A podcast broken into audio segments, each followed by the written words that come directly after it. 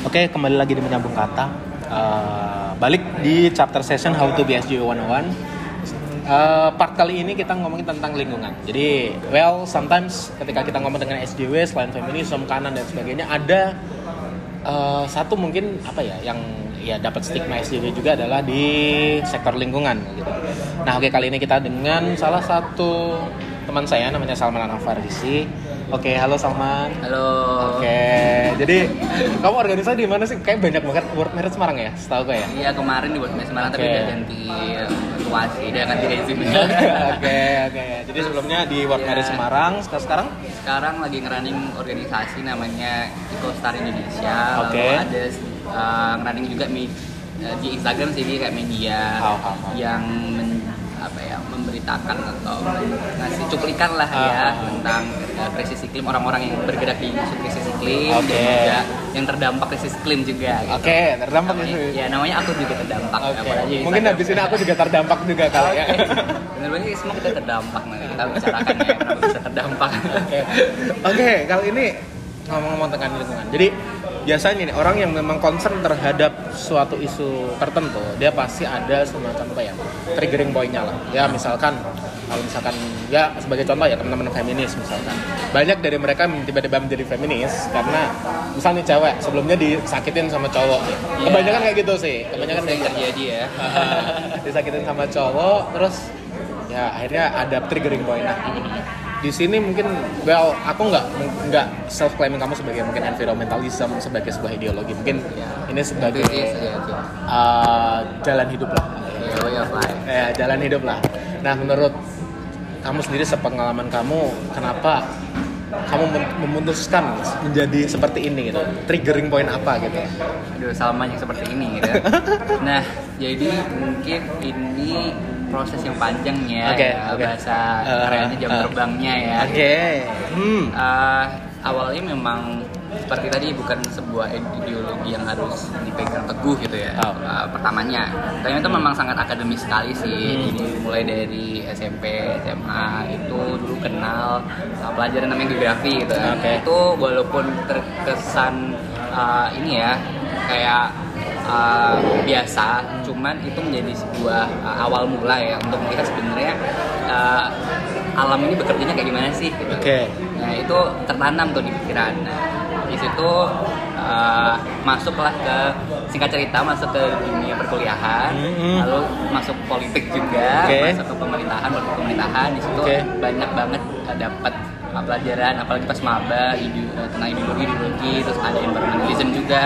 Nah di situ mulai ada uh, proses untuk menyadari bahwa uh, oh ternyata ini dipandang sebagai suatu yang penting loh dan ini eksis gitu permasalahannya realitanya uh, itu ada gitu. Dari dari jalan akademis itu lalu uh, aku ikut berbagai macam movement dan organisasi komunitas juga tentang sustainability dan juga uh, environment lagi.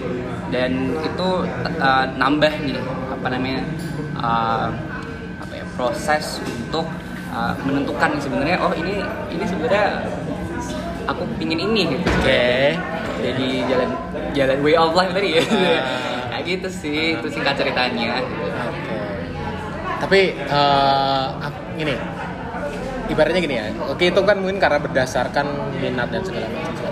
Tapi ada nggak sih kamu melihat suatu eh, mungkin ya bagi orang-orang S ya aku nggak sebut kamu SJW sih tapi bingung Ya, tapi nggak? aku sering digituin kok oh gitu dicap SJW ya ya bener Aku- bahkan di kantin kayak eh kamu SJW ya gitu karena Nah. sekarang sih beli gak pakai sedotan plastik Oke, oke, oke, oke, oke. Well, let's say gini. Kadang misalkan tadi ambil contoh feminisme ya, karena memang ya karena aku juga basicnya itu jadi paham lah isunya gimana. Iya, iya. Jadi kadang dia melihat di realita kalau misalkan oh ini memang ada ketidaksetaraan dalam uh, laki-laki dan perempuan seperti itu. Nah, ini fenomena apa yang bikin kamu apa ya kayak maksudku adalah wah ini udah mulai misal nih misal nih misal secara umum, wah kok bumi makin panas ya terus jadi Hmm. oh ini pasti gara-gara ini atau gimana tuh? ada banget ada banget jadi uh, tadi lanjut cerita yang tadi uh, karena ikut social movement dan sebagainya ini sebenarnya ada faktor inter- eksternal dan internal nih. Nah kalau faktor internal iya, eksternalnya sendiri ketika ikut movement terus lihat realita yang ada nih. Jadi sering ikut ke uh, kayak apa sih di Semarang itu TPS yang gede Ah, ya itulah saya lupa namanya. Ah, TPS tempat pembuangan sampah. Iya TPA TPA oke. tebel akhir ya. Oh iya iya iya. Iya aku tahu aku tahu aku tahu. Eh, ya kayak bantar bantar iya bantar gebangnya Semarang lah. Ya dan aku ya di situ memang banyak banget orang yang eh, melihat ternyata oh ini sampahnya sekota Semarang tuh kayak gini gitu loh. Dan dan itu nggak jadi masalah juga buat orang-orang di sekitarnya gitu. Apalagi kalau dilihat eh, secara teori itu tuh numpuk terus gitu loh. Numpuk terus dan itu mau dikemanain dan belum banyak inovasi-inovasi Hmm. teknologi yang sebenarnya memang ramah lingkungan uh, banget untuk diaplikasikan di situ. Ada mungkin inseminator atau apa cuman kan memang ada akses-aksesnya kan. Dan itu memang uh, ya dari segi akunya sendiri ngelihat bahwa oh ini realitanya tidak ada dan merugikan. Terus memang banyak banget orang-orang yang dirugikan terhadap uh, kerusakan lingkungan misalkan ya. Jadi um, let's say misalkan tentang banjir aja gitu. Oke. banjir itu simple simple banget yang bisa dibayangkan orang lain gitu. Tapi masih banyak loh ternyata uh, persoalan-persoalan yang sebenarnya oh kenapa bisa banjir kayak gitu uh, menerjang orang-orang yang sebenarnya nggak mampu gitu kan. Dan sebenarnya environmentalism itu tentang kita uh, ngomongin orang-orang yang nggak bisa survive secara uh, apa namanya proper menghadapi tantangan-tantangan yang sebenarnya diakibatkan oleh kerusakan lingkungan itu sendiri Ah. gitu. Dan itu eksternalnya itu. Terus yang internal sendiri sih uh, ini mungkin agak agak sedikit apa ya cheesy atau gimana buat sebagian Ah. orang tapi aku ada satu penyakit namanya uh, sinusitis agak sedikit parah gitu dan itu memang katanya sih kata dokter uh, ini diakibatkan polusi udara ya atau debu-debu sebagainya itu dan uh, aku tinggal di kota yang seperti ini uh, nggak begitu banyak debu loh sebenarnya angka polusinya Iya, di sini Iya memang, cuman selalu dari tahun ke tahun kan menurun. Eh itu ya Meningkat. kualitas. Meningkat atau Eh, menurun? Menurunnya kualitasnya menurun, tapi Oh, iya. polusinya meningkat Iya, gitu kan. iya, iya. Dan tambah juga ke Semarang dan sebagainya. Oke. ya secara secara uh, agregat tuh lebih ya ya ya. lebih tinggi gitu angkanya gitu. Jadi menurutku itu jadi salah satu hal yang men-trigger gitu. Karena memang di mana pun penyakit juga selain dari makanan dari lingkungan gitu. Kan Ya. ya jadi itu sebagai uh, personal triggering juga sih. Oh, ternyata memang aku sendiri juga terdampak loh. Regardless itu panas regardless itu uh, suhunya makin gini-gini. Itu itu hal yang makro lah. Tapi kalau yang mikro sendiri kita bisa rasakan uh, banget gitu apalagi secara ekonomi kayak ya berobat sekarang gimana sih gitu Ya, ya. atau ya banyaklah hal-hal yang sebenarnya bisa dilihat gitu Ah. dampaknya biasanya nih ya eh, bagi teman-teman yang memang fokusnya di lingkungan nih itu aku nggak tahu tapi menurutku stigmanya juga nggak bagus juga gitu. Dalam artian bener-bener. eh, ya sama kita kita orang-orang SDW ini kan juga pasti dapat stigma yang nggak bagus kalau dibilang ini terlalu rewel yang ini terlalu ini. Terlalu ribet. nah es, lingkungan itu terlalu ribet menurutku. Jadi kayak lu nggak harus pakai sedotan yang nggak plastik iya.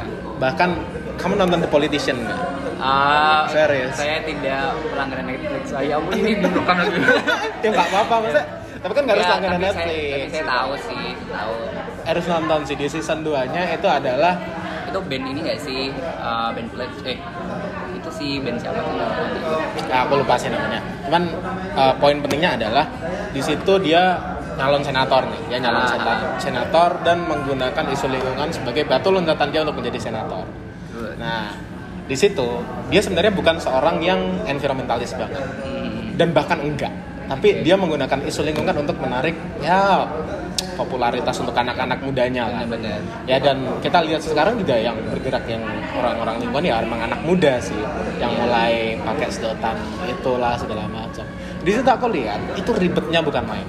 Kayak dia mau nggak mau harus mandi itu air sisa mandinya itu dikumpulin direbus lagi buat mandi besoknya lagi. Oh gitu di ah, film ah, itu ah, ah. itu kayak oh oh my gosh enggak ada lagi dosenku dosenku dosen lingkungan juga ada ke- kebetulan HI juga ada kejahatan lingkungan dia juga ribet lagi kayak beli bakso nih beli bakso pakai plastik plastiknya dicuci besoknya dipakai lagi aku kayak ya Allah nggak ngerti aku nggak ngerti sama sekali nah itu gimana menurut ya itu memang sebenarnya kalau udah sampai tahap eh ini ini ada dua hal beda cerita ya sebenarnya. Oke, Yang oke. pertama mungkin tentang uh, dia mau nyalon tadi Iya, iya, sebenarnya, iya. atau yang ada di film itu yang satu lagi tadi benar-benar real dosen kamu Iya gitu kan. iya iya.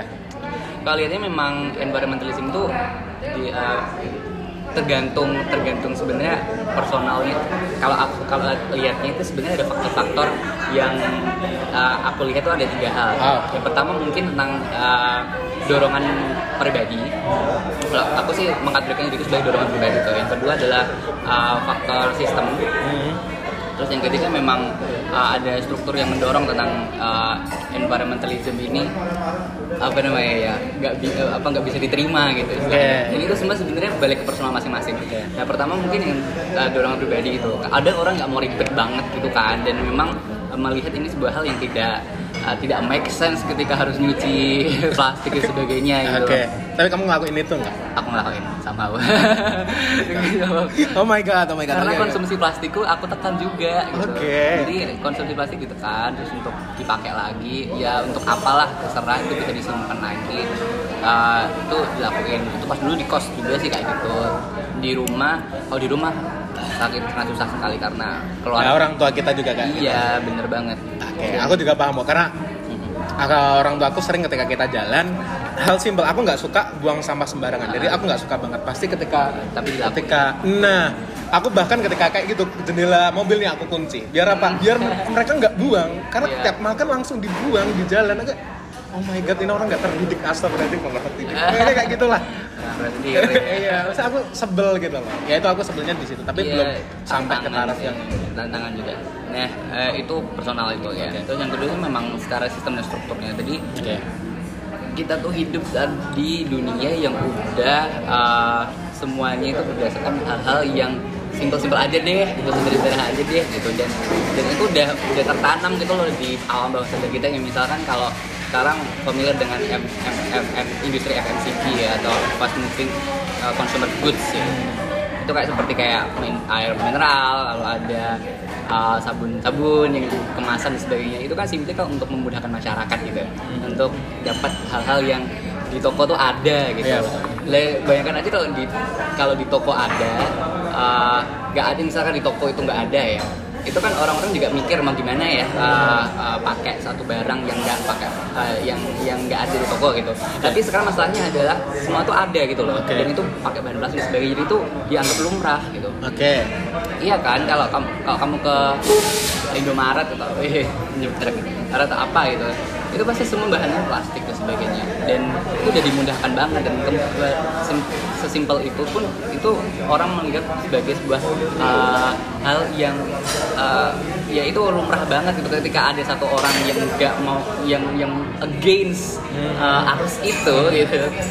Ya di- ya itu akan menjadi stigma-stigma yang seperti ya ribet banget sih itu orangnya gitu jadi udah bener-bener tersistem banget Iya, iya. di, di awal bawah sadar orang itu juga aku, aku mengalami banget ketika mencoba shifting ya. Dari kemarin uh, untuk menekan konsumsi plastik dengan mencoba untuk me- menggerakkan orang lain itu akan dicap hal yang sama gitu. Padahal sesimpel sesimpel padahal untuk mengurangi plastik itu adalah hal yang efisien. Misalkan uh, bayangkan ketika cuman kantong plastik atau sudah plastik yang prosesnya panjang banget kan itu harus buat dari minyak bumingnya kayak Iya, atau apa dan banyak karbonnya dan sebagainya Iya, itu iya. harus ada di orang ya Iya, iya. orang kan mau lihat take it for granted aja oh ini udah ada plastik kok ya, sudah plastik kita pakai ini udah buang gitu Oke. tapi kan prosesnya panjang banget dan orang itu nggak sadar gitu loh Ah. dan karena nggak sadar itu jadi ya udah itu yang udah ada di sini kita pakai gitu Hmm. padahal uh, ketika kita menekan konsumsi kita kita sama aja kayak uh,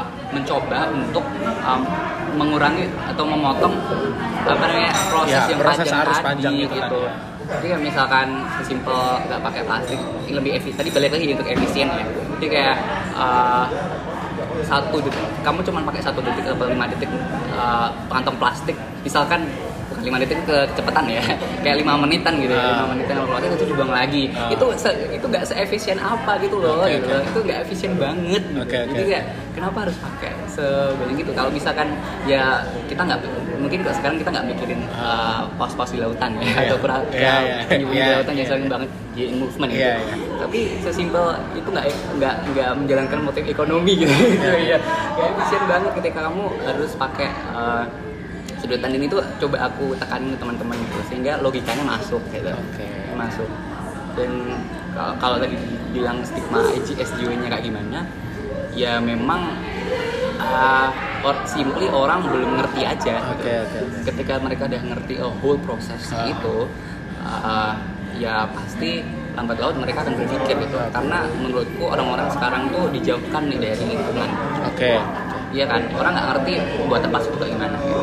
Orang nggak ngerti pembuatan uh, apa namanya makanan mereka gimana. Oh, kalau pandemi sekarang kan orang lebih menghargai makanan kan. Uh, nggak food waste misalkan atau urban gardening atau urban farming gitu. Karena mereka ngerti bahwa sebenarnya ya makanan itu sangat berharga banget gitu petani petani-petani di sini uh, ketika impor di stop ya, ya kan dari Cina terus apa apa apa di, di stop distribusinya kemarin pas awal-awal pandemi Ah. Itu kan kerasa banget kan? Iya, Dan iya. orang lebih menghargai tentang makanan. Itu sama kayak misalkan kita menghargai tentang proses um, apa namanya apa yang segala segala hal tentang lingkungan gitu. Gitu. Jadi kalau lebih filosofis filosofis lagi gitu ya. Jadi sebenarnya memang uh, kita tuh dijauhin gitu. Dari Oke. dari uh, namanya alam gitu. Kalau misalkan kita tinggal di kota ya di Semarang istilahnya kita tinggal di Semarang gitu. Uh, berapa, berapa banyak sih kita ngelihat uh, taman kota yang uh, lahan apa namanya tan tanah itu benar-benar tanah gitu Ya. Uh, instead of paving Ah. gitu. kita nggak ngerasain tanah banget ya pohon berapa banyak sih kita yang melihat uh, apa namanya pohon-pohon yang Ya, riau ya. gitu ya itu kan namanya jadi jauh dijauhkan dari ini gitu Oke, oke. Terus mungkin bahkan bahkan ketika kita naik gunung pun banyak orang yang literally Ya, buang-buang ini sampah kan. sebagainya dan mereka nggak ngelihat bahwa koneksi mereka dengan alam itu benar-benar secara ini Ah. karena uh, uh, genuine gitu ya Ah. karena dari awal mereka tumbuh bukan dengan alam gitu Ah. mereka tumbuh dengan bangunan Oke. mereka tumbuh dengan paving-paving yang ada Betul. mereka nggak ngelihat uh, udara itu sebagai suatu mereka uh, udara itu ya given aja Hmm. kayak take it for granted dan sebagainya jadi kurang ini sih uh, itu makanya tadi proses kenapa triggering point kenapa aku jadi ngelihin jadi way of life karena dari awal dari SMP SMA lalu di movement itu aku udah ngerti prosesnya Oke. uh, gimana sih alam itu bekerja ya gitu gitu itu juga masuk pada sistem pendidikan di Indonesia loh anyway jadi kayak oke. uh, kalau melihat kayak misalkan ini ya uh, belajar IPA anak IPA ya Ah, Iya, anak IPA Ipa ipaan sih. Iya, IPA ya. Dulu SMP anak Iya, IPA ya. SMA-nya Ipa Gitu. tapi Ipa Ipa. Anak IPA tuh belajar biologi, Oke, dan fisika hmm. sebagainya itu di mana? Ya, Di kelas ya, Iya, gitu. di kelas. Tapi sometimes memang di alam. Kita Iya, sometimes di alam kayak di alam, ya. biologi kita kan kadang ya lu praktek kayak gitu kan mau nggak mau juga ini di alam gitu Iya, kan. Cuman cuman uh, secara holistik Di kelas. nggak dilihat. Maksudnya bukan bukan ya ini ada buku nih. Iya, iya, iya. Terus iya. oh ini coba amatin di sana. Iya, iya, iya, Oh, iya. coba ngerjain soal ini. Iya, ya paling gitu gitu. Tapi secara holistik ngerti nggak sih kenapa why why why why itu Nah. bekerja dan sebagainya tapi enggak kan Enggak, jadi enggak. uh, walaupun sekarang banyak banget sistem pendidikan yang udah mengarah ke sana cuman secara keseluruhan ya bayangkan aja berapa ratus juta penduduk Indonesia itu masih pada sistem pendidikan yang seperti itu gitu jadi ini walaupun masuknya ke mana-mana ya tapi itu uh, whole proses itu mempengaruhi Oke, oke, uh, oke. uh, pandangan orang tentang environmentalism bahkan stigma-stigma yang yang tertera pada kita. SJW SJW gini. Tapi kalau social justice warrior itu sebenarnya common kan ya? Ya, common sih. Sebenarnya nggak hanya lingkungan, cuman dia tuh yang memang member- yang isunya memang membela ya pokoknya isu sosial lah. tapi cuma- juga bergeser kan SJW itu. Jadi Iya. dari awal itu memang sebenarnya memang terminologi yang uh, bukan buruk-buruk banget Enggak, ya sekarang memang ada kayak peor, peor, peorasi apalah itu. Pokoknya Verifikasi. pergeseran, ya ada pergeseran makna kalau misalkan yang semula itu ya memang itu good social movement sebenarnya SJW gitu. Cuman makin ke sini kayak Makin karena distigmakan. iya, makin distigmakan wah ini orang-orang yang cuma bacot doang nih yang gitu-gitu. ya, Nah, makanya harusnya adalah uh, environmentalism tulis kayak eh, apa ya apa environmentalism ya gitulah ya, apa, ya Ah. terserah kalian mau Ah. melihat apa seperti apa itu juga harus real action juga Iya, iya. gitu jadi jangan hanya pada doang. Enggak, jangan sampai yang kayak di The Politician Iya. sih. Oke, oke, betul, hanya, betul. Hanya cuma untuk menggait uh, apa Masa namanya gitu kan. mm, konstituen-konstituen dia, Ah. gitu. tapi juga melakukannya. Gitu. itu yang sebenarnya harus diperbaiki juga dari karena di komunitas juga banyak ya sebenarnya yang Silakan cerita bahwa pengen edgy doang gitu kan ingin dipandang, Ya. punya portofolio dan sebagainya, tapi uh, itu nggak datang dari uh, hati dia, dari uh, ini makanya memang semua itu butuh proses walaupun memang itu tidak salah ya, tidak salah itu punya proses. Dan mungkin ini prosesnya di, dia di awal seperti itu gitu. Uh, mungkin ke depannya lebih lebih bertumbuh. oke oke terus gini eh, sebenarnya tujuan gerakan lingkungan itu apa sih? Maksudnya maksud lu gini. Kita berpikir pragmatis kita berpikir ya gampang simpelnya. Bumi itu pada nantinya akan hancur. Iya, oke. kalian ini tujuannya apa sih? Apakah memperpanjang usia bumi atau memperlambat kehancuran? Jadi aku ini agak-agak ini. Tapi karena Itu filosofis banget ya. Eh, iya maksudnya ya kan suatu saat semuanya pasti hancur. Ya ngap- ngapain kalian ini gitu Sesimpel sustainability sih, Oke. keberlanjutan. Sustainability itu kan kompleks. ya bukan cuman uh, itu mungkin menurutku pandangan yang pendek juga sih yang ngomongin tentang ya itu kan bakal hancur kenapa nggak nggak iya, ini.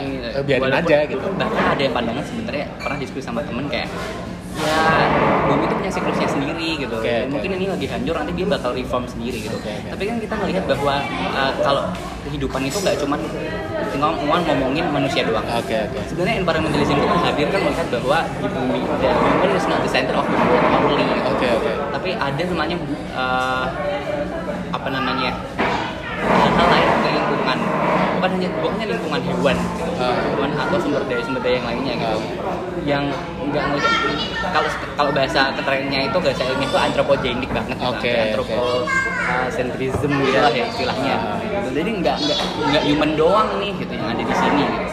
jadi environmentalist itu melihat bahwa sebenarnya memang uh, kita hidup harus uh, ngobrolin atau memandang yang lain alam juga gitu dan itu tentang sustainability dan alam itu gimana bisa berlanjut walaupun alam itu akan hancur alam itu akan uh, akan menyehatkan dirinya sendiri misalkan. Tapi kan hum- manusia juga nggak sesimpel itu gitu. Manusia punya kayak uh, apa namanya ya punya sesuatu suatu masa di mana dia harus adjust juga gitu dan bod- bukan bodohnya uniknya adalah ketika ya, ketika- kan sebenarnya otak manusia perkembangan manusia kita kayak baru kemarin gitu kan berkembang Iya, iya. baru sadar gitu kan Iya, pertama iya. tentang revolusi industri nggak ngerti Iya. dan, uh, dampaknya seperti apa Oke. kita climate change kan saat tahun 8 8 8 16 sampai 18 itu kan benar revolusi industri yang buat climate change ini topik yang paling sekarang ini kan lagi climate change uh, climate crisis nah kan baru karena baru sadar kemarin kita nggak ngerti sebenarnya ekses-eksesnya itu yang di yang disebabkan oleh kolah kita itu se- segede ini Iya, gitu iya. loh nah, makanya environmentalism pandangan itu melihat sebagai ya kita nggak bisa nih kalau sebenarnya kalau kayak gitu terus nggak bisa Ah. sustainable gitu Se- sesimpel alam tuh nggak nggak bisa mencukupi uh, kehidupan kita Oke. gitu jadi sustainability ya gitu jadi ya manusianya bisa berlanjut lalu uh, generasi berikutnya bisa berlanjut juga dan alam juga nggak serta merta menghancurkan kita. Gitu. oke. Maksud- maksudnya dengan racun-racun misalnya polusi-polusi yang ada panas-panas yang ada gitu kan mereka mah diem-diem aja gitu kan Ah. bumi. Tapi kalau kitanya mau diem-diem aja gitu kan. Nah gitu. Jadi uh, pandanganku seperti itu ya.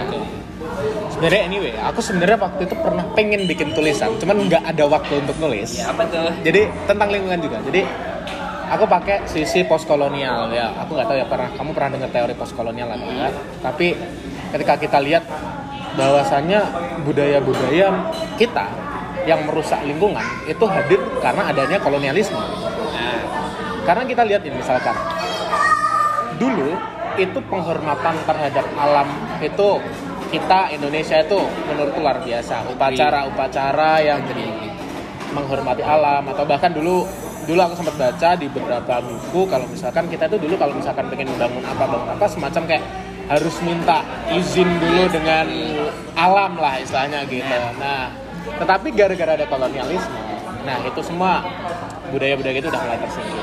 Nah, itu menurut aku itu kayak ya ini salah satu penyebabnya juga kita pada akhirnya nggak ada menghargai alam. Dulu ya sesimpel gini deh, sesimpel kamu kencing di pohon. Ditakut-takutin sama orang tua nanti disunat gendruwo lah apalah itu sebenarnya kan bukan kita menakut-nakuti tapi kan kita menghormati alam. Yes gitu sih jadi ya bergeser aja sih menurut gue. bener banget Eh, makanya tadi aku bilang karena kita sebenarnya itu adalah salah satu contoh kita ditarik ya Iya. ada sebuah penarikan yang sistematis kita Ah. ditarik untuk eh, dari kedekatan kita kepada alam Ah. kalau dulu mah belum ada kota kan Iya, iya. Maksudnya kota juga kota yang eh, cuman pasar Iya, iya. dulu kan tempat berkumpulnya orang kan di pasar Iya. kan tapi ya rumahnya tetap di desa juga Ah. gitu sekarang semakin berkembangnya ya, kota sebagai CBD misalkan Iya, ya, iya, iya. CBD-nya di pusat kota ada pusat bisnisnya sebagainya Dan orang lebih konsentrasi sama kota dan uh, glamornya kota menjadi satu primadona gitu ya istilahnya ya dan di suburban suburban itu jadi bekas kawasan kumuh lalu yang luarnya adalah uh, alam yang indah gitu Ah. itu kan kita kayak di kerangkeng tuh di Iya, kota iya. gitu. dan itu uh, menariknya adalah pemikiran-pemikiran di kota itu juga masuk ke orang-orang desa Oke. Nah, Bang, jadi pemikiran desa itu walaupun sekarang banyak masih banyak ya orang-orang yang menghargai alam juga Ah. di desa paling banyak tuh di masyarakat adat sih yang masih Iya, menghargai iya, adat. ini masih masih. dan setuju banget tentang koloni, pos kolonialismenya karena memang kalau bicara tentang uh, apa namanya sejarah ya uh, history ya Ah. Nazi ini memang itu kita nggak bisa li- nggak bisa ber uh, apa ya uh, berpaling dari kapitalisme Iya. atau uh, sistem kapitalisme Iya. yang ada di sini memang kan sumber daya sumber daya dulu itu uh, melihatnya adalah yang penting kita dapat resource gitu Iya, kan. iya, iya, Resource, dan kita bisa jual uh, mahal-mahalnya dengan uh, effort yang sekecil-kecilnya Iya, iya, gitu iya. kan dan eks- uh, itu semua itu implikasinya sama apa sih sebenarnya sama uh, eksplorasi gitu kan. Terus sama eksploitasi gitu. Akhirnya apa namanya ya kebermanfaatan alam itu itu sebenarnya sangat sangat relevan dengan kondisi situasi sosial uh, politik yang ada di Oke. uh, uh, di dunia ini sebenarnya gitu. Jadi makanya orang menggunakan tadi ya di politician menggunakan uh, environment sebagai satu tools untuk memenangkan dirinya itu karena memang ya lingkungan hanya di- dilihat sebagai objek gitu. Iya. Kalau dulu sebagai sebuah teman Iya, betul. gitu sebuah teman.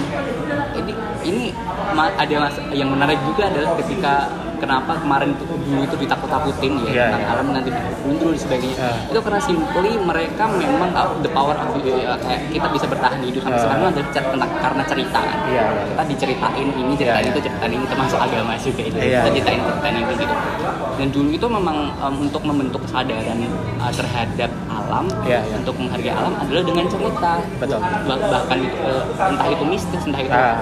uh, apa namanya cerita uh, apa itu hewan fabel Fabel. ya fabel ya fabel itu kayak gitu gitu dan uh, sekarang tuh mulai hilang gitu mulai hilang jadi ada alasan ada alasan kenapa kita nggak boleh kencing di pohon Iya, iya. yaitu karena biasanya pohon tuh ada mata airnya ya masa mata air mau dikencingin Iya, iya, iya. iya. tapi orang melihat bahwa oh kita kamu bisa Iya. dulu gitu kayak gitu Ah. terus ini ini uh, dapat dari komunitas komunitas ya Ah. gitu. terus uh, ada kayak misalkan keris nih bisa nggak boleh dipegang sebenarnya gitu. Iya. itu bukan karena mistis karena sebenarnya memang uh, ada ada kayak lapisan yang yang kalau misal dipegang ternyata uh, kalau salah barangkali ya iya, iya. tapi ada menurut cerita kalau dipegang memang itu berbahaya gitu Oke. zaman dahulu oke. makanya harus dibersihin pakai kembang Ah. itu bukan karena mistis sebenarnya ada alasan yang secara sains Tapi sebenarnya ada yang mistisnya juga sih. iya cuman Ah. cuman nggak bisa di maksudnya ada alasan di balik itu juga Oke. gitu maksudnya untuk menghargai lah betul. Sebagai- kalau sama dengan ya, tentang alam juga seperti itu Eh, itu salah satu contoh. Jadi kita tuh ditarik ke hal-hal gitu. Makanya struggling orang budaya juga untuk mengkonserve uh, kebudayaan kan juga hal kayak gitu kan. Kayak sama sama environmental environmentalism dan lingkungan itu muaranya ke mana-mana. Dan itu cuman yang nggak disadari aja gitu. jadi itu yang perlu jadi PR bagi orang uh, uh, lingkungan menurut nggak cuman ngomongin tentang teknis-teknis doang Oke. apalagi sosial politik ya politik ini tapi juga tentang gimana uh, apa namanya environment ini atau uh, environmentalism atau paham lingkungan ini duduk di tengah-tengah uh, situasi politik situasi sosial dan politik Iya. jadi, jadi itu yang perlu dipahami gitu. Oke. Karena orang melihat sebenarnya plastik cuma plastik doang gitu. Oh. Padahal ada di balik itu masih banyak fakta-fakta data-data yang sebenarnya ada alasan loh sebenarnya kenapa kita bisa mengefisienkan pakai itu. Oke, ngomongin tadi kapitalisme. Sebenarnya ya kita lihat lah banyak perusahaan-perusahaan MNC MNC yang memang mencoba mencoba ramah dengan lingkungan lah. Let's say kita mencoba ramah dengan lingkungan. Tapi ini ini pikiranku aja ya, pikiranku aja kalau misalkan eh, kayak gini deh, contohnya McD. Ya kita sebut McD, McD. Oke, Mas. Oke, aku French fries lovernya McD, jadi Oke. ngambil contoh McD. Oh, bisa makan itu. Kenapa? I'm vegan. Oh, ya Allah sayang sekali kamu itu makanan paling enak. Oke, terus Aku pernah nyicipin kok tapi. nah terus si McD ini udah mulai mengurangi ya let's say ngurangi plastiknya udah nggak pakai nggak pakai tas kresek lah. Tapi minumnya juga dari plastik. Tempatnya iya. juga dari yang ini. Jadi maksudku in case daripada mengurangi kenapa nggak melarang aja sekalian gitu loh? Paham nggak sih? Kenapa orang-orang ya dimulai dari sedotan lah. Minum dimulai dari sedotan. Tapi elemen-elemen lain ini plastik. Mm-mm. dan segala macamnya plastik. Tapi maksudku ya itu kenapa nggak lebih langsung yang ngeban aja langsung daripada daripada ya ngapain sih cuman nggak ini banyak lah kalau sedotan gitu loh Oke. Eh, menurut ini sebenarnya orang kebijakan publik lebih ini ya public policy Iya. lebih eh, ngerti tentang ini tapi coba eh, gue sharing ya tentang Iya. ini. Jadi sebenarnya kalau untuk masalah eh, mungkin kebijakan-kebijakan kayak gitu Iya. tuh ada hitung-hitungannya sebenarnya mana yang lebih efektif, mana yang lebih eh, efisien untuk Iya. dipakai karena kebijakan publik juga tentang hitung-hitungan kan oke gitu. Eh, ada dua hal yang berbeda di sini. Yang pertama adalah mungkin tentang bisnis capitalism Oke. tadi, eh, yang kedua tentang kebijakannya oke yang walaupun satu sama lain ter- terkait. Ah, Nah kalau untuk yang McD itu sendiri itu nggak cuma McD sih, ya, semua Ya, semuanya, juga semuanya. ada. Nah, um, uh, aku sih lihatnya mandangnya dari segi mungkin yang lagi uh, di movement kan seperti itu hype-nya. Ah. Kesadarannya itu memang dari plastik sendiri gitu. Tapi kan ada ada hal-hal yang sebenarnya perlu dihitung di situ. Apa namanya memang uh, nggak mungkin ya pakai dihilangkan semuanya dan aku pun sadar sebenarnya uh, yang lebih baik itu sebenarnya menekan menekan kerannya jadi nggak semua yang dari yang, yang dari plastik itu dihilangkan Oke. dan nggak semua yang bisa nggak pakai plastik itu ya harus pakai plastik oke. Gitu ya.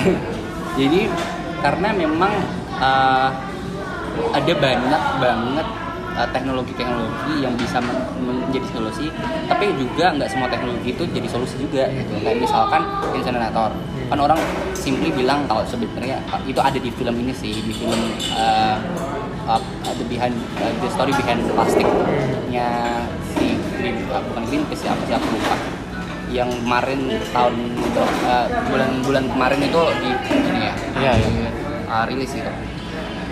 Jadi simply kalau sebenarnya insinerator itu bukan jadi solusi gitu.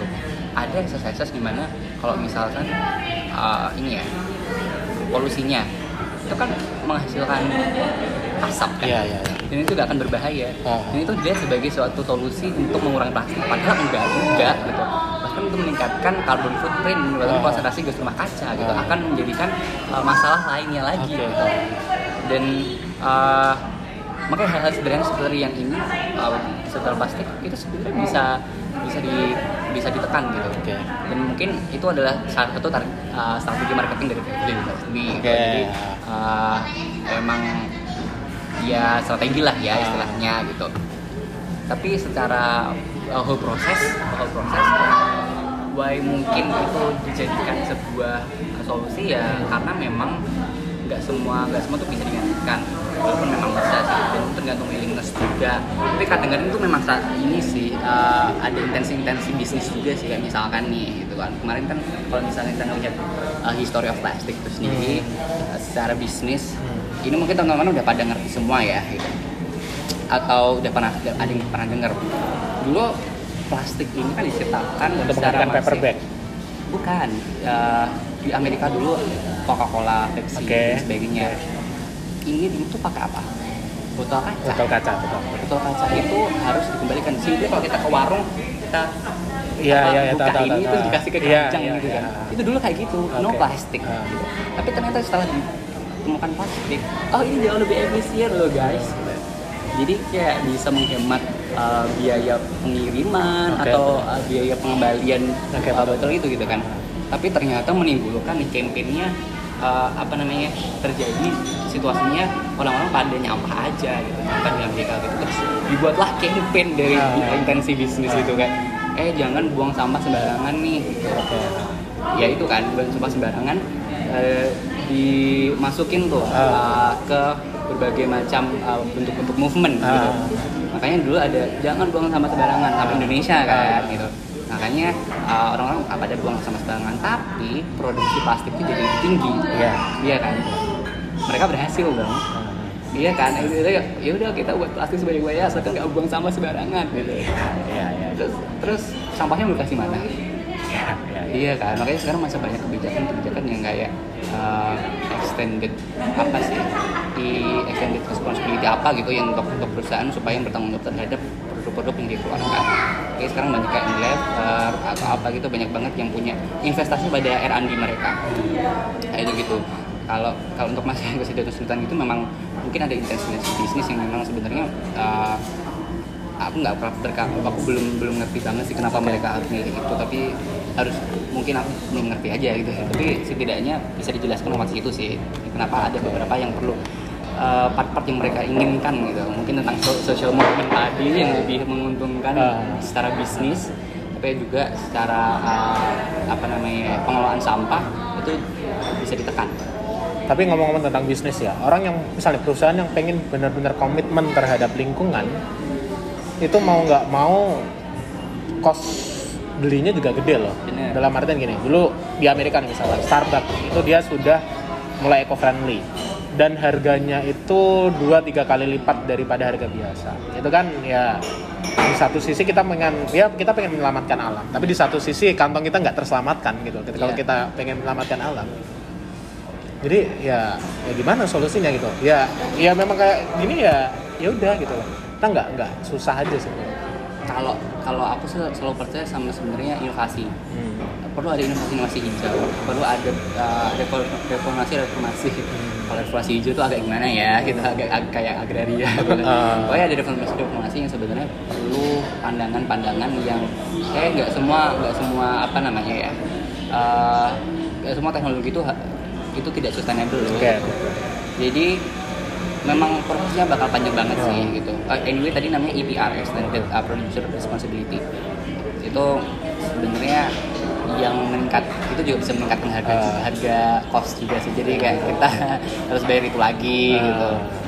Tapi memang kadang-kadang sekarang kita tuh dilematis orang oh eh, apa ya istilahnya produser produsen produsen bisnis bisnis yang gede-gede itu memang belum arah ke sana gitu mayoritas ya gitu jadi kalau orang-orang yang punya movement kayak misalkan aku punya bisnis nih yang eh, apa namanya eco friendly gitu yang skalanya kecil dan eh, misalkan ada IPR-nya jadi boleh dikembaliin Ah, dan oke. kita olah lagi dan kita pastikan itu muaranya ke mana Ah. nggak muaranya ke uh, perut paus Iya. kayak gitu ya gitu. Ah.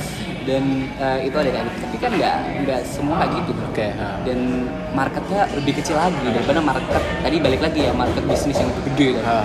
sekarang kan orang-orang lebih milih yang lebih dekat Iya, iya. lebih yang bisa dijangkau lebih terjangkau semuanya dan costnya jauh lebih dikit itu karena memang uh, bahan-bahannya lebih uh, lebih mass production dan lain sebagainya. Itu uh, uh, apa namanya uh, ya jauh lebih ya, karena produksi gede itu aja mass production tadi gitu sih sebenarnya. Ya sesimpel karena karena memang orang apa namanya nggak nggak banyak yang apa namanya ngasih concern pada ini gitu loh.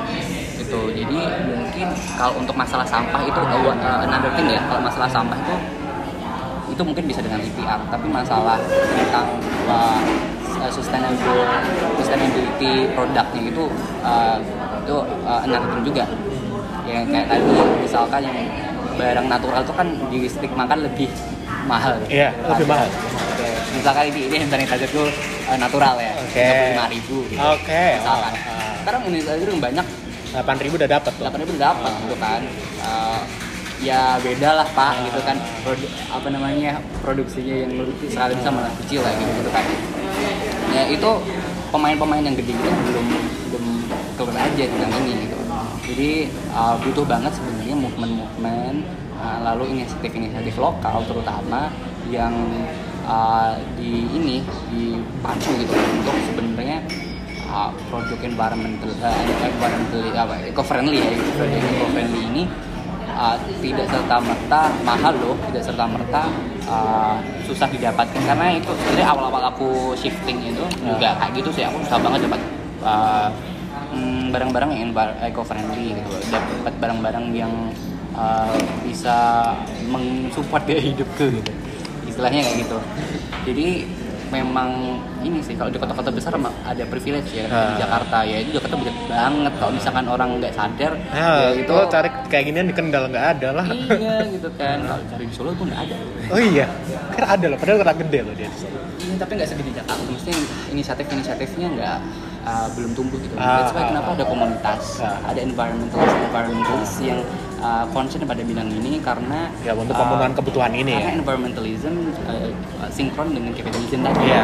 gitu gimana memanfaatkan resource gitu bahkan environmentalism juga uh, kayak ini agak keluar dikit ya uh, sinkron sama feminism Iya, ya betul betul. betul. di mana pengelolaan sumber daya alam itu telah ter, ter- apa namanya cenderung eksploitatif Iya, ya. kalau kita kan feminism kan caring, Iya, protecting iya, gitu-gitu. Nah itu yang missing, Iya. uh, itu yang missing point yang ada di sekitar kita di sini. Oke, gitu. oke, oke. Kayak gitu-gitu sih sebenarnya yang uh, dil- memang dilematis, cuman ada keputusan-keputusan yang efisien ekonomis yang yang uh, environmentalist juga, envir, uh, yang yang yang eco friendly juga yang bisa dipilih. Nah ini tinggal tinggal pemahamannya bagaimana. Ini ini, ini campaignnya kayak Ah. gimana nih gitu. Jangan sampai uh, greenwash. Gitu. Uh, greenwashing kan banyak banget Hmm. kayak misalkan produk hijau tapi sebenarnya cuma untuk ngelabelin aja kayak Iya, misalkan iya, iya. mungkin uh, greenwashing campaignnya si Iya, The politician tadi juga termasuk hal Iya, yang iya. uh, apa ini ya kayak greenwash gitu Iya, iya, iya. yang dilakukan dia gitu By the way anyway, eh, sebenarnya aku mikir, jadi kayak kalian ini bunuh pasar-pasar kecil. Maksudnya dalam artian gini, di Semarang deh, udah ada kebijakan anti plastik, Mm-mm. anti tas plastik lah.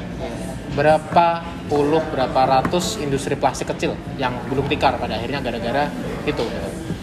Sedotan misalkan dilarang ya banyak pasti pengusaha-pengusaha kecil yang pada akhirnya bergulung tikar gara-gara ada movement ini dan didukung dengan policy government yang ya juga mengaksesi itu gitu loh.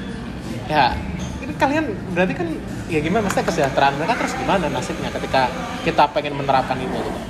Otomatis kan ya pedagang-pedagang sedotan, sedangkan sedotan sendiri kan diproduksi lokal. Sedotan lokal, plastik juga tas kresek yang di pasar yang hitam-hitam juga lokal, mati ya. Hmm, kalau mungkin aku jawabnya di pandangannya lebih uh, apa namanya ya, uh, behavioralist juga kali ya Oke. gimana yang kayak uh, ini sebenarnya tentang uh, demand sama supply-nya Oke. jadi nggak cuma yang gede tapi yang kecil juga karena demandnya gede Oke. eh, ya yang berusaha usaha lokal ya menurutnya apa kata pasar Iya. ya kan menurut kata pasarnya gede juga produksinya juga gede akhirnya harganya juga murah Ah. gitu kan it's about uh, economic decision lah jadi kalau misalkan nih dari segi kebijakan bisa dibantu jadi instead of ngebanning kenapa nggak ngebantu ngasih insentif? Kenapa nggak ngasih beberapa hal yang sebenarnya bisa di insentifnya bukan orang yang eh, misalnya orang nggak pakai. Misal perusahaan ini perusahaan nggak um, nggak dikasih denda cuman mereka dikasih insentif. Kalau mereka memproduksi eco-friendly product. Kenapa nggak ada gitu Ya. Iya kan? Iya. Jadi memang political will lagi gitu. Jadi kalau misalkan nih uh, kita membayangkan uh, decision-decision di di public policy ya itu bermain lebih efisien untuk ngebanning, eh, lebih efisien ngebanning atau enggak untuk Ah. mengurangi Ah. itu diikuti dengan insentif sama dis- dis- disinsentif juga gitu. Oke, oke, oke. Jadi ketika kita ngomongin uh, perusahaan lokal, ya didukung dong mereka supaya tidak uh, ini, Oke. ya itu makanya kerjasama antara NGO, komunitas juga. Semakin banyak demand orang kita sadar bahwa plastik itu membawa uh, membawa masalah, Ah. Masalah baik dari input uh, apa namanya dari input lalu sampai outcome-nya, Ah. output-nya.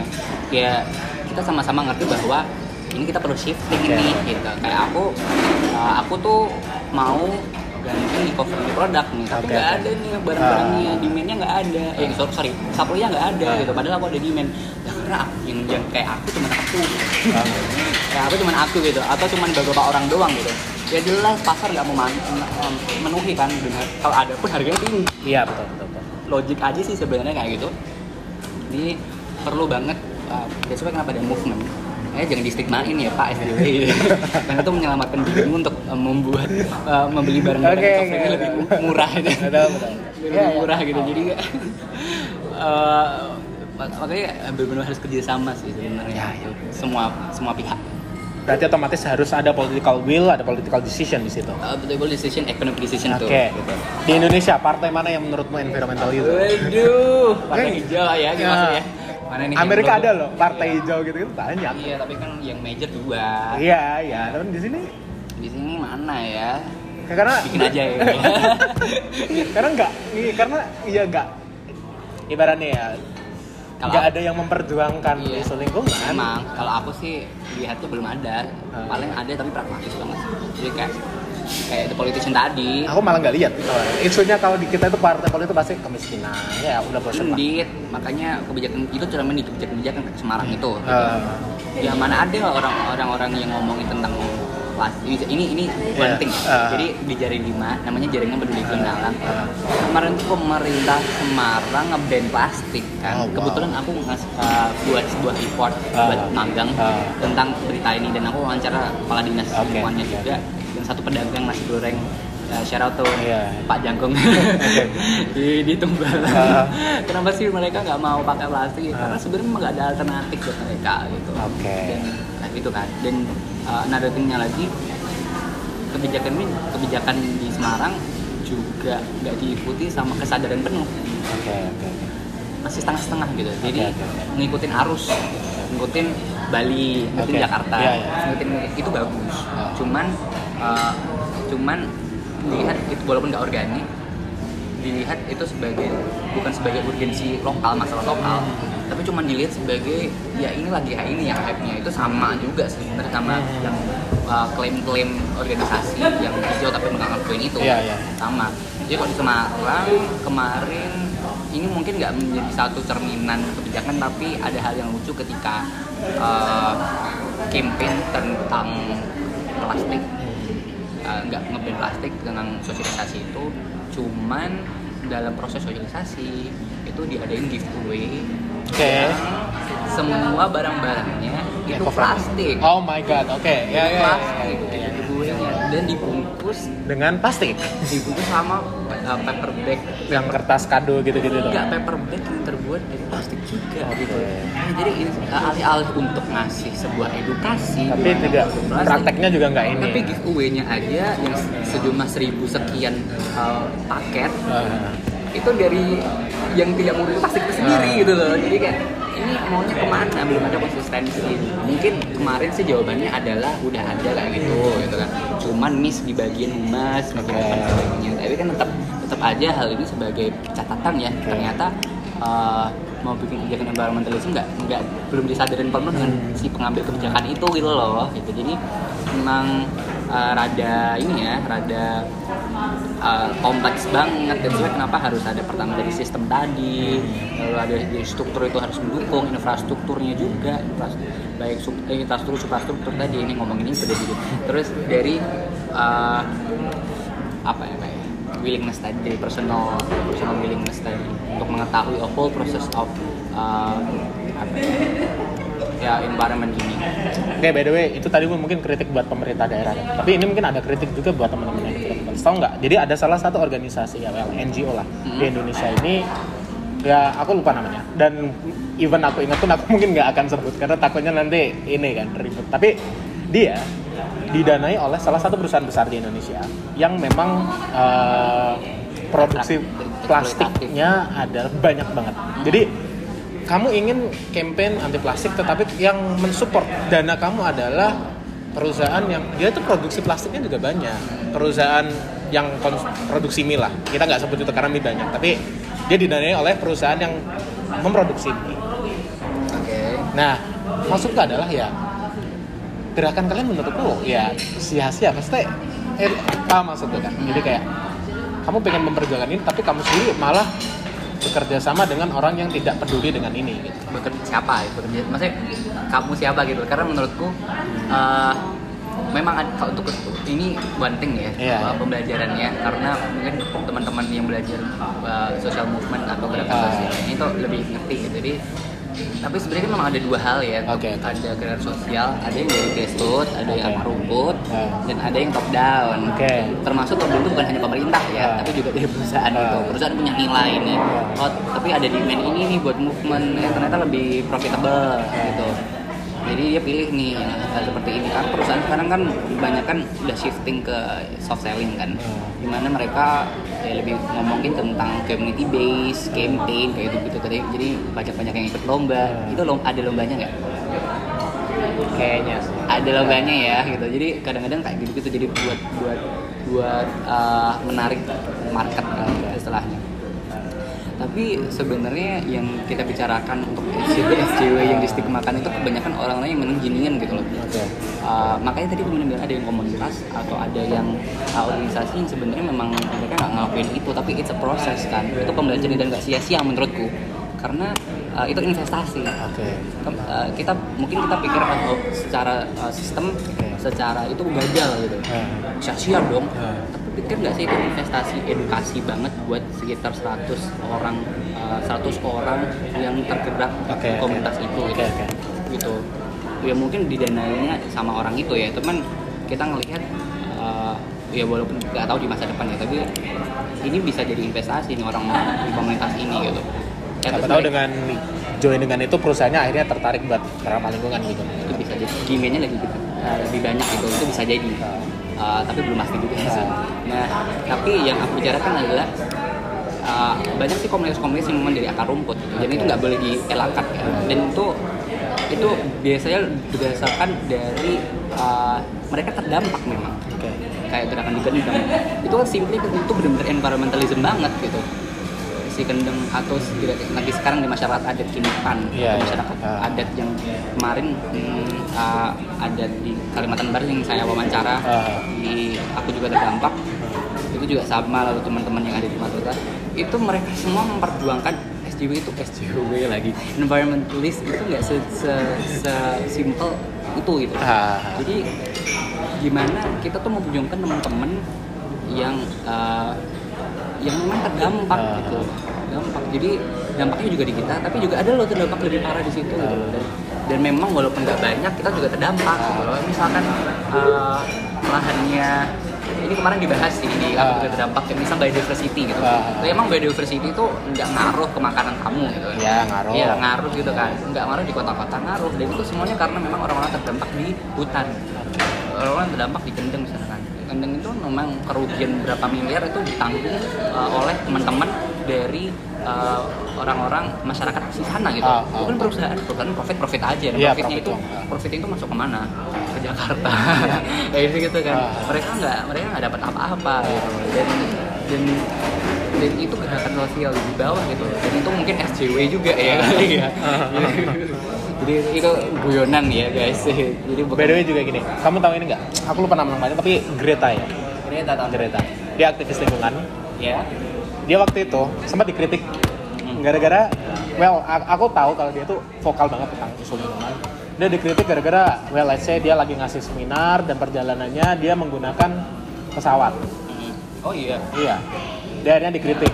"Eh, katanya lingkungan nih, tapi kalian nyatanya dia pakai pesawat tuh. tahu dia pakai kapal Nah, setelah dia dikritik, habis itu dia baru naik kapal. oh iya Dia sebelumnya naik pesawat, terus dikritik terus dia naik kapal. tapi tergantung pesawatnya apa ekonomi gitu Emang beda kalau itu. beda lah kalau ekonomi mah eh sorry kalau pribadi atau gimana kalau ekonomi kan memang digunakan sama orang gitu kan Ah. kayak misalkan simply pakai kereta gitu kan Ah. memang kereta sama ini karbon footprintnya lebih banyak Ah. ini sih gitu tapi menurutku itu juga itu baik konteks juga sih mungkin aja memang dia punya ini nggak ngerti ya ini Iya. mungkin terlihat bodoh tapi Ah. tapi mungkin aja dia memang sudah mem- memperhitungkan itu oke. lagi mempersiapkan untuk kapalnya itu sendiri Sebagai- karena memang sekarang nggak bisa dinafikan nggak sebenarnya akses untuk kapal yang dipakai kereta itu sulit Oke.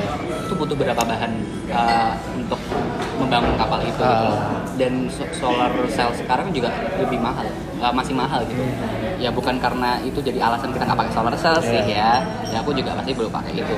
Cuman uh, memang kenyataannya adalah belum ada insentif-insentif untuk solar cell itu ada gitu. Dan itu kapal itu pakai gitu gitu loh. Dan mungkin aja memang uh, dia memperhitungkan itu cuman masih belum. Jadi memang kritik-kritik itu memang pasti ada sih. Dan bertabung di kritik kayak kemarin jadi boneka lah apa kayak iya kan? Ya. gitu. Dan dan uh, kalau dari aku sendiri aku melihat sebagai uh, dia memang sosok yang bisa di ya karena memang nggak karena kita butuh hal-hal itu lebih banyak lagi gitu loh cerita-cerita yang lebih banyak gitu untuk melihat bahwa sebenarnya uh, there's something wrong with this world ya Oke. kan? Oke, mungkin buat ini sih. Kalau mau menjadi environmentalis harus mulai dari mana? harus dari mana ini menarik banget sering ditanyain Uh, mulai mungkin mulai dari uh, ketertarikan dulu aja.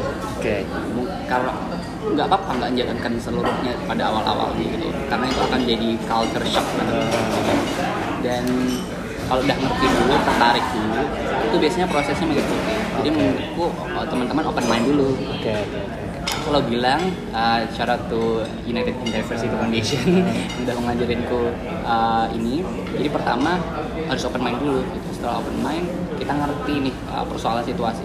Lingkungan tuh seperti ini. Jadi uh, whole prosesnya ngerti. Kayak misalkan aku dari SMP SMA udah ngerti the whole proses of uh, nature gitu ya. Nature itu terjadi seperti apa. Harus ngerti dulu. Karena it, it's logic gitu. It makes sense gitu ya, gitu. Common sense juga menurutku Eh, kayak gimana gitu. Akhirnya kita bisa menghadapi Ya, menghadapi kita bisa open heart open heart itu dalam artian kita eh, punya empati. Oh. Punya empati dalam hal itu. Lalu kita bisa eh, open heart open mind lalu open will. Oke. kita bisa melakukan. Ini nggak pakai kesulitan artinya kita udah open will. Oke. sesimpel itu. Kita nggak pakai eh, apa kita coba shifting itu udah open will walaupun sekecil apa pun. Nggak perlu jadi aktivis yang di jalan. Nggak perlu jadi apa itu tidak open will dan itu membantu. Dan setiap per- ini yang selalu selalu ditakutkan oleh teman-teman yang ingin uh, jadi uh, seorang yang lebih ramah lingkungan. Oke, oke. seorang yang lebih ramah lingkungan ya bahasanya Uh, adalah mengkotak-kotakan dirinya Ah. sendiri Aku tuh gak bisa kayak kamu, aku belum bisa gitu. Oke, Ini- oke, itu oke. itu kan mengkotak-kotakan Ah. dirinya sendiri padahal setiap orang tuh punya prosesnya masing-masing yang, yang penting tuh sadar dulu ada ada hal ini loh entar kita mencari fakta mencari fakta mencari fakta lagi uh, dalam proses seperti itu jadi jangan otak-otakan diri sendiri untuk uh, merasa minder atau merasa terasingkan atau merasa insecure dengan apa yang dia perbuat untuk lingkungan Ya, tapi tapi juga harus progresif ya. progresif itu bukan berarti harus uh, apa ya sempurna gitu jadi kalau bahasanya kemarin Instagram itu we need more uh, unperfect environmentalists Oke. Gitu ya. jadi kita perlu banyak uh, orang-orang environmentalist yang nggak perfect malah Ya. gitu ya. karena karena memang mulainya dari situ Ya, ya. gitu. ketika nggak perfect semua orang kayak gitu saat kesadaran tinggi demandnya banyak itu mengulik kebijakan politik Nah, sekarang nggak nggak orang-orang di atas sana Hmm. emang ngerti kalau krisis Ya, ya. kerentanannya seperti apa Ya, ya. sebagainya sesimpel itu pertama open mind dulu open heart lalu uh, open will Oke, closing statement mungkin karena Oke. sudah di penghujung acara. closing statement ya jadi mungkin uh, kita bisa ngomong sebenarnya kita beruntung banget bisa hidup sekarang Oke. dan uh, kita cuma punya satu planet Nah. ada satu bilang ada yang bilang bahwa kita tuh uh, kita tuh punya satu planet tapi kita menggunakan 1,5 Nah, menggunakan sekalian. Oke. gimana itu saya jawab Jadi Apa? lebih gitu kita biaya gunanya gitu. itu dari mana Koma- 0,5 nya Nggak ngerti. Dari our future generation Oke. jadi kapasitas kita untuk menggunakan sekarang itu udah kelebihan gitu Oke. 0,5 nya setengahnya itu kita udah ambil dari masa depan Oke. makanya kita harus protect itu untuk lebih sustainable Oke. kita bisa memulihkan setengahnya lagi untuk future generation Oke, oke, oke. and then small small things small act matters and sustainability matters Oke. Oke, wow menarik sekali ya kata penutupnya. Terima kasih Salman atas waktunya ngobrol-ngobrol yang cukup menarik. Oke, kita jumpa lagi di episode berikutnya. Dadah.